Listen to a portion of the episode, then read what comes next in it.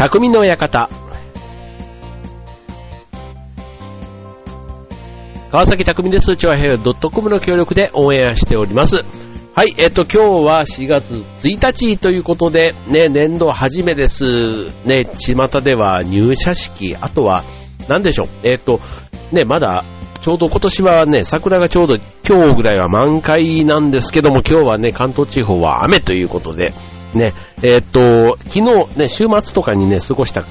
花見をね、した方多かったんじゃないかなと思うんですけども、まあなかなかね、今日、うちのね、今日、職場の仲間でも、こう仕事が終わって、夜桜を見になんて話をしてたんですけども、やっぱりちょっと天気が悪いと。ね、せっかくの、だから、ちょっとそれはやめて、普通の飲み会なんて感じでね、今日はやってましたけども、はい、まあ、そんなね、桜も満開、ね、4月年度初めということですが、皆さんいかがお過ごしでしょうか？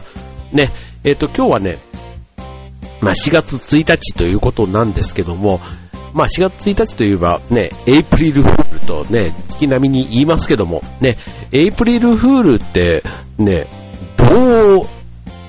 なんか、エイプリルフールの楽しみ方ってね、皆さんなんかわかります？っていうか、ね、なんかよくね、嘘をついていい日とかって言いますけども、そう、なんか、こう、クリスマスとかね、ハロウィンとか、こう、定着してきたイベントの過ごし方と比べると、エイプリルフールってなんかこうちょっとね、えー、なんか嘘をついていい日っていう、ことだけはね、なんかで、なんですけども、だからといって何をするって言われると、ね、こう、なんか、いまいちこう何かがわからない。で、どう過ごすかってみたいなところがね、えー、悩ましい日な 感じがするのは僕だけでしょうか。はい。はい。ちょっとね、エイプリルフールの楽しい過ごし方、もしね、あればね、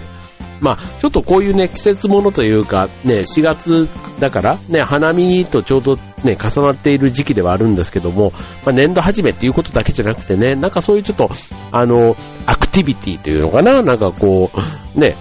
あっていいじゃないですか。暦のね、なんか連動して、七夕とかね、こういうふうに、こう7月7日は七夕、七夕とか、なんかこう、なんか節目節目でこの日はなんとかの日っていうのがね、あったりするので言えば、エイプリルフールって結構有名なんですけども、じゃあそれをね、どう楽しんだかっていうのが意外とないので、ぜひね、ちょっとこの番組で募集してみたいなと思います。ということで、はい、えー、まあちょっとね、えー、実際に使うのはまた来年のね、4月1日ということになりますけども、ね、エイプリルフールに関する楽しいネタありましたら、ぜひね、匠の方までメールの方をお願いします。ということで、えっ、ー、と、今週はね、ちょうどこのね、4月1日というところ、ね、えー、何かのね、えー、節目というと、早生まれと遅生まれってね、よく言いますけども、このね、節目に当たるのがまさに4月1日と4月2日のこの境目ということでね、今日はね、えー、この早生まれ、遅生まれというね、えー、テーマでお送りしたいと思います。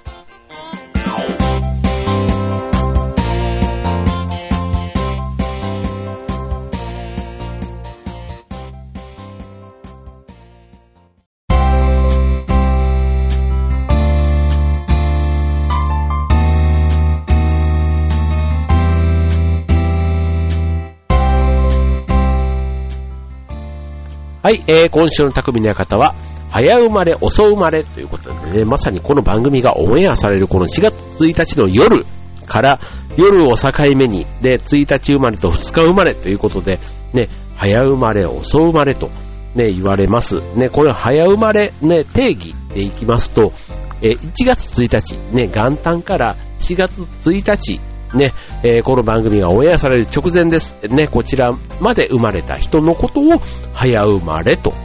言われます。はい。で、一方で、じゃ早生まれに対して遅生まれ、まあ、いわゆるね、普通に、普通にって言うと変ですけども、えー、と言われているのが4月2日からね、12月31日までが遅生まれ。ね、えー、学年で言えば、4月2日から、えー、次のね、4月1日まで生まれた人っていうのは同じ学年、ね、早生まれの学、早生まれも含めて、えー、同じ学年になるということでね、えー、僕は誕生日3月18日で言うと、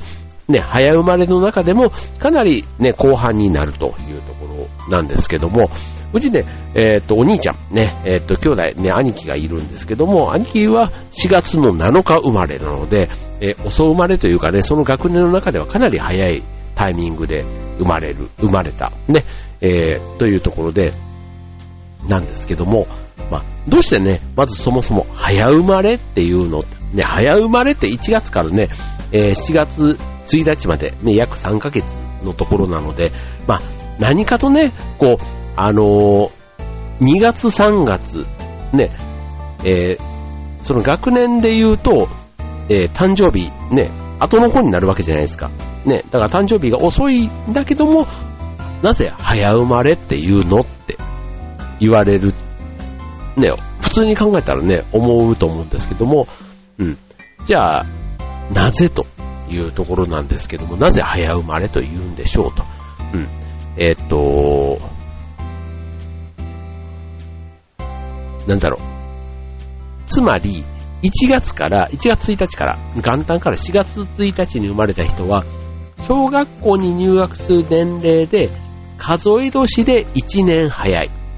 ね、数え年で言うと1年早く、入学当年に迎える満齢、万年齢。ね、万年齢で言っても、1歳早いから早生まれっていう。うん、そうなんですね。うん。そう。なんか、あのー、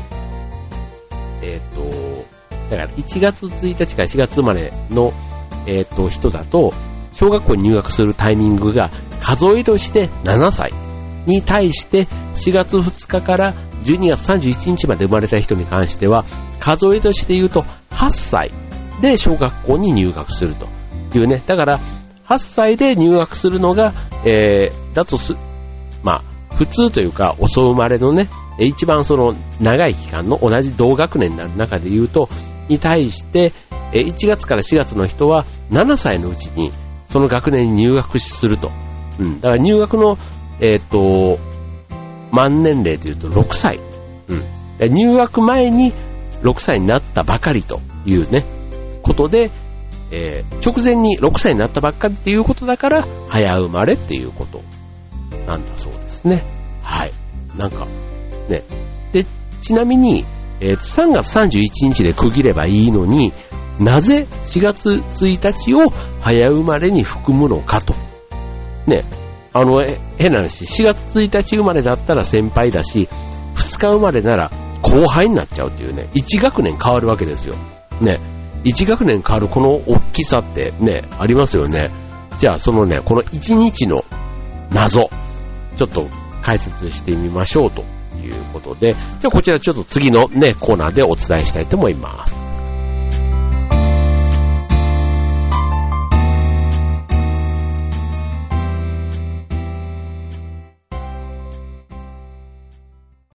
は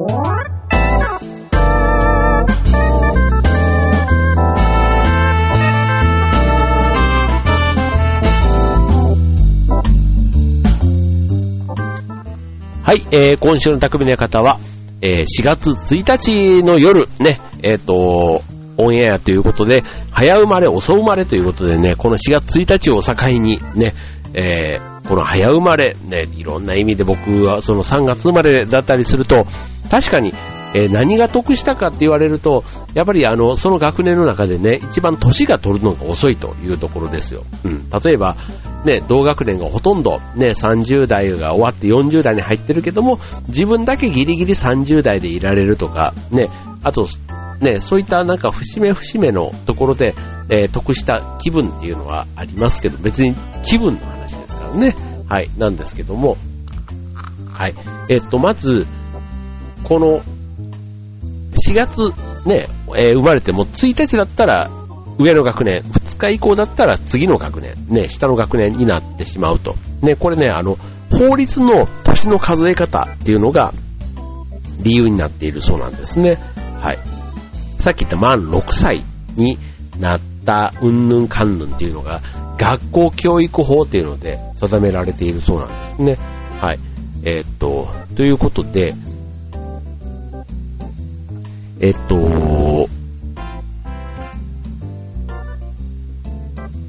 この満6歳、ね、満6歳の解釈の仕方、ね、まあちょっとなんかあの、説明すると、なんか難しくなる、うんとね、ちょっとどうやって説明していいのか、ちょっとね、文章で読むと、えー、文章で読むとというか、この意外とラジオで説明するのがちょっと難しいんですけども、まあ、とにかくその31、1日というところと、えー、2日というところで、その万年齢のカウントが変わってくるということで、4月1日生まれの人は万年齢で言うと6歳。ね、3月31日に満6歳になって、翌日から就学するということになるということで、うんと、まあ、その、まあ、単純に言うとね、やっぱり4月1日と2日っていうところで、うん、理屈はいろいろあるんですが、まあ、分かれるということなんですよね。うん。で、じゃあ、早生まれでね、得だと感じること、損だと感じること、ね、えー、っと、さっき言ったね、あの、例えば昭和40年生まれと50年生まれ、ね、昭和ぴったりその切り板の、ね、切りのいいところだったりすると、同学年が例えば39年がほとんど。ね、で、自分が早生まれで40年っていうことになってくると、やっぱりそのね、年って、っていう大きな国、その2桁のね、40年、50年っていうくりで言うと、ね、40年早生まれと49年までは、みんな40年代生まれっていうくくりになってくるわけですよ。うん。だから、学年の、ね、同じ学年の同級生は39年生まれかもしれないけど、うん。なんかその、ね、どっちかというと、都合よくね、40年代生まれにも自分はなることができる。うん。39年、だから30年代なんです、自分は、っていうこともできるけども、いざという時には自分は40年生まれっていうことが、特に多分海外とかに行ったりするとね、えー、っと、9月とかで学年が切り替わったりする。で、そういう人だったりすると、あの今日本で、ね、の感覚その4月入入学というところで節目になることが、ね、そこを考えると、うん。その9月標準で見れば、まあそんなにね、この気にならないとこかもしれないんですけど、この40年、50年、ね、39と40、ね、49と50みたいな、そこはね、えー、入学のタイミングを考えると意外とちょっと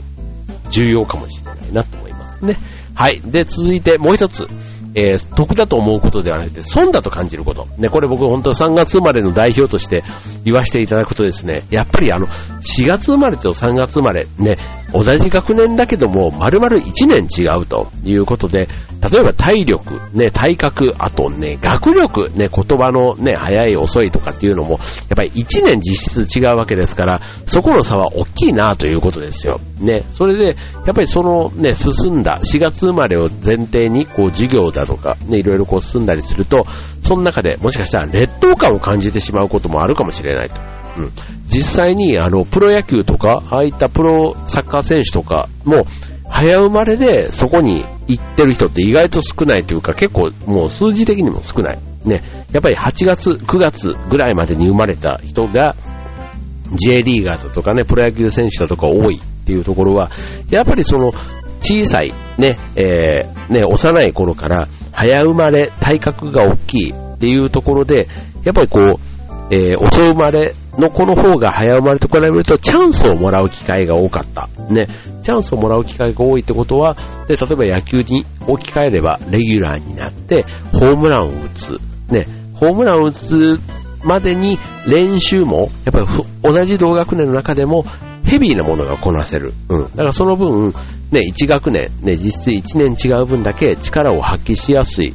し、しかも力を発揮すれば、その分褒めてもらえるってことは自信になる。うん。そういった体験とかもする機会がやっぱり4月生まれと3月生まれで言うと4月生まれの子の方が多い。ね。だから、えー、活躍している、ね、芸能人じゃなくてプロサッカー選手、ね、野球選手も多いというところが、うん。なんとなくあの、理屈もね、わかる気がしますよね。うん。あとはあの、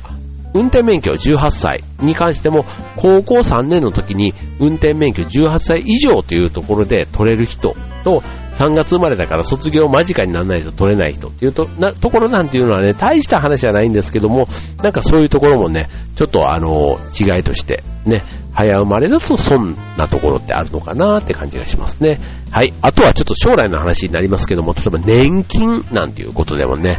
えー、っと、こう退職して、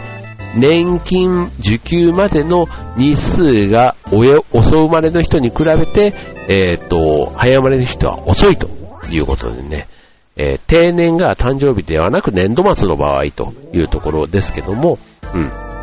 そういうね、えっ、ー、と、ちょっと小さいようで大きい話。うん。そんなところはなんか早生まれがなんとなく損というところで、なんか得の数より損の数の方がやっぱり多いから、ああ、ちょっと損なのかななんて思うんですけども、はい。ただまあ一概にね、えっ、ー、と、この年までなってくると、その1年の差がどうなのっていうと、あんまり違いが感じないというか、うん。だし、えっ、ー、と、あとはこれ、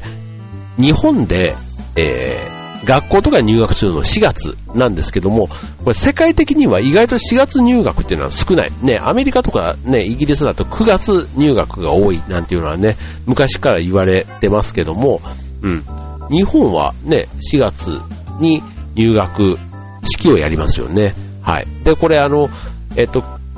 昔は9月入学っていうのも主流になった時代があったんですけども、このね、えっと、富国強兵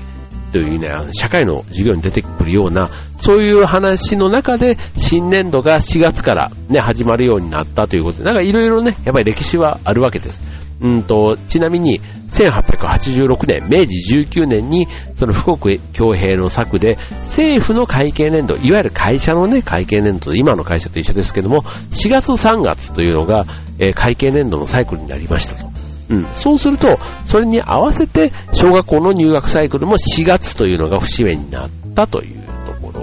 ろのようですね。はい。まあ、あの、それ以降もね、えー、明治時代、ね、いろいろこう学校がありましたけども、うん、そのあたりから徐々に4月に統一されてきたということですね。はい。で、ちなみにただ、えっと、小学校は4月に昔からなってたんですけども、大学とか高校なんていうのは、えっと、大正時代までは9月入学っていうのが実際にはあったそうです。で、ただ、えっと、こちらもあの大正のね、10年、8年、10年ぐらいには、高校、大学がそれぞれ4年、えー、4年じゃない、4月入学になったということで、はい。まあ、その後も、えっと、私立の大学を中心に、え、9月入学を続けるところもあったんですけども、まあ、4月入学がその後ね、えー、定着して今に至るということで、なんかあの、4月入学当たり前、日本に住んでれば当たり前、ただなんか海外はなぜか9月だよな、みたいな、なんかそういったところもね、えー、あったりする時に、まあ今のね、えー、4月入学ね、えー、別にこれをね、いい悪いとかって今日はそういう話ではありませんけども、うん、意外とね、4月入学が、えー、主流ではなくて、珍しいパターンになっているということをね、今日こちらのね、豆知識として、えー、知れていただければなというふうに思いますね。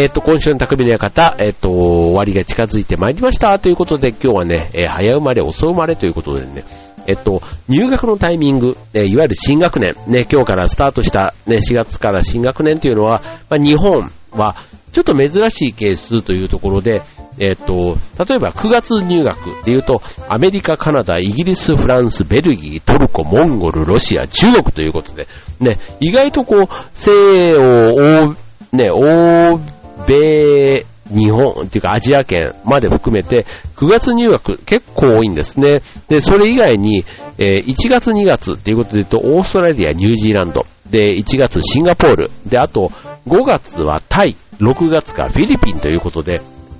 うん。あの、それぞれね、えー、共通点ということで言うと、夏休み明けから新学年がスタートする。ということで、そういう意味では9月がまさにそうですし、えー、オーストラリア、ニュージーランド、ね、北半球が、と季節が逆のところに関してで言えば、まあ夏休み明けと、ね、夏はゆっくりして明けたら新学年という、そういうことみたいですね。はい。まあちょっと改めてね、えー、シンガポールね、1月、そういう、えー、節目というか、うん、ね、休みのスタートということだったんですけども、うん。まあ、ね、えー、それも、うん、なんだろう、この、やっぱりこう、誕生月うん。まあ、単純にこう、さっきのね、損とか得とかということだけではなくて、うん。意外とその中で、この4月のね、えー、日本のレアさっていうのはね、改めて今のご紹介した中で、うん、へーって思うところあるかもしれませんよね。はい。ということで、まあちょっとこちら、ね、匠の方、えっ、ー、と、今エンディングの、えっ、ー、と、時間になっていますので、えっ、ー、と、昨日までね、僕はあの、シンガポールにね、旅行で行ってきたんですけども、うん。で、シンガポール、ないろんな、こう、シンガポールでの、え思い出、例えば、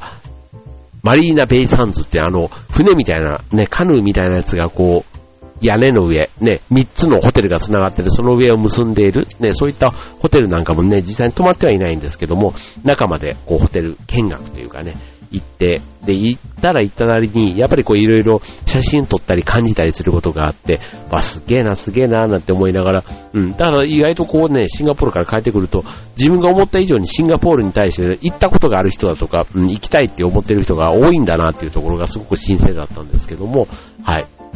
まあ、あのー、まあそういうところで、うん、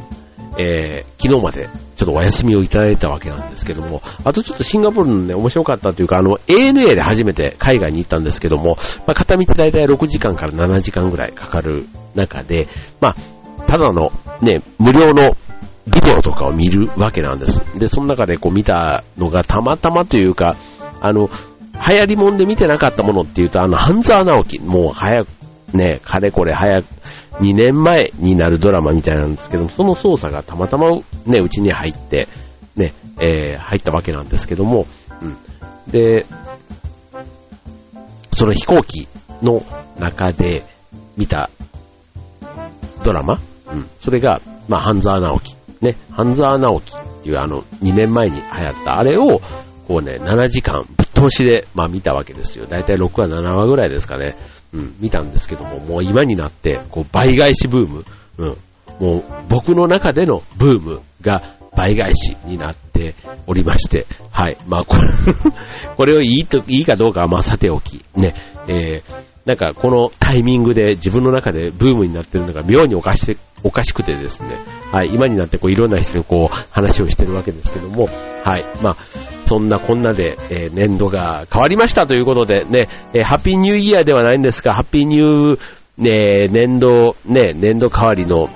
ところ、ね、えー、皆さんいろんなスタート始まっているかと思います。ね、えっと、いろいろね、こう背伸びもして自分の可能性試したくなる、そんな季節がこの4月かもしれません。ね、ただ、まあ5月になればね、その反動で、ね、5月病なんて言われたりもするように、ね、決してマイ、あのマイペースというかね、無理はしすぎず、ね、えー、自分でコントロールしながら、ね、いいスタート切っていただければと思います。はい、ということで、今週匠の方、ここまで。バイバーイ。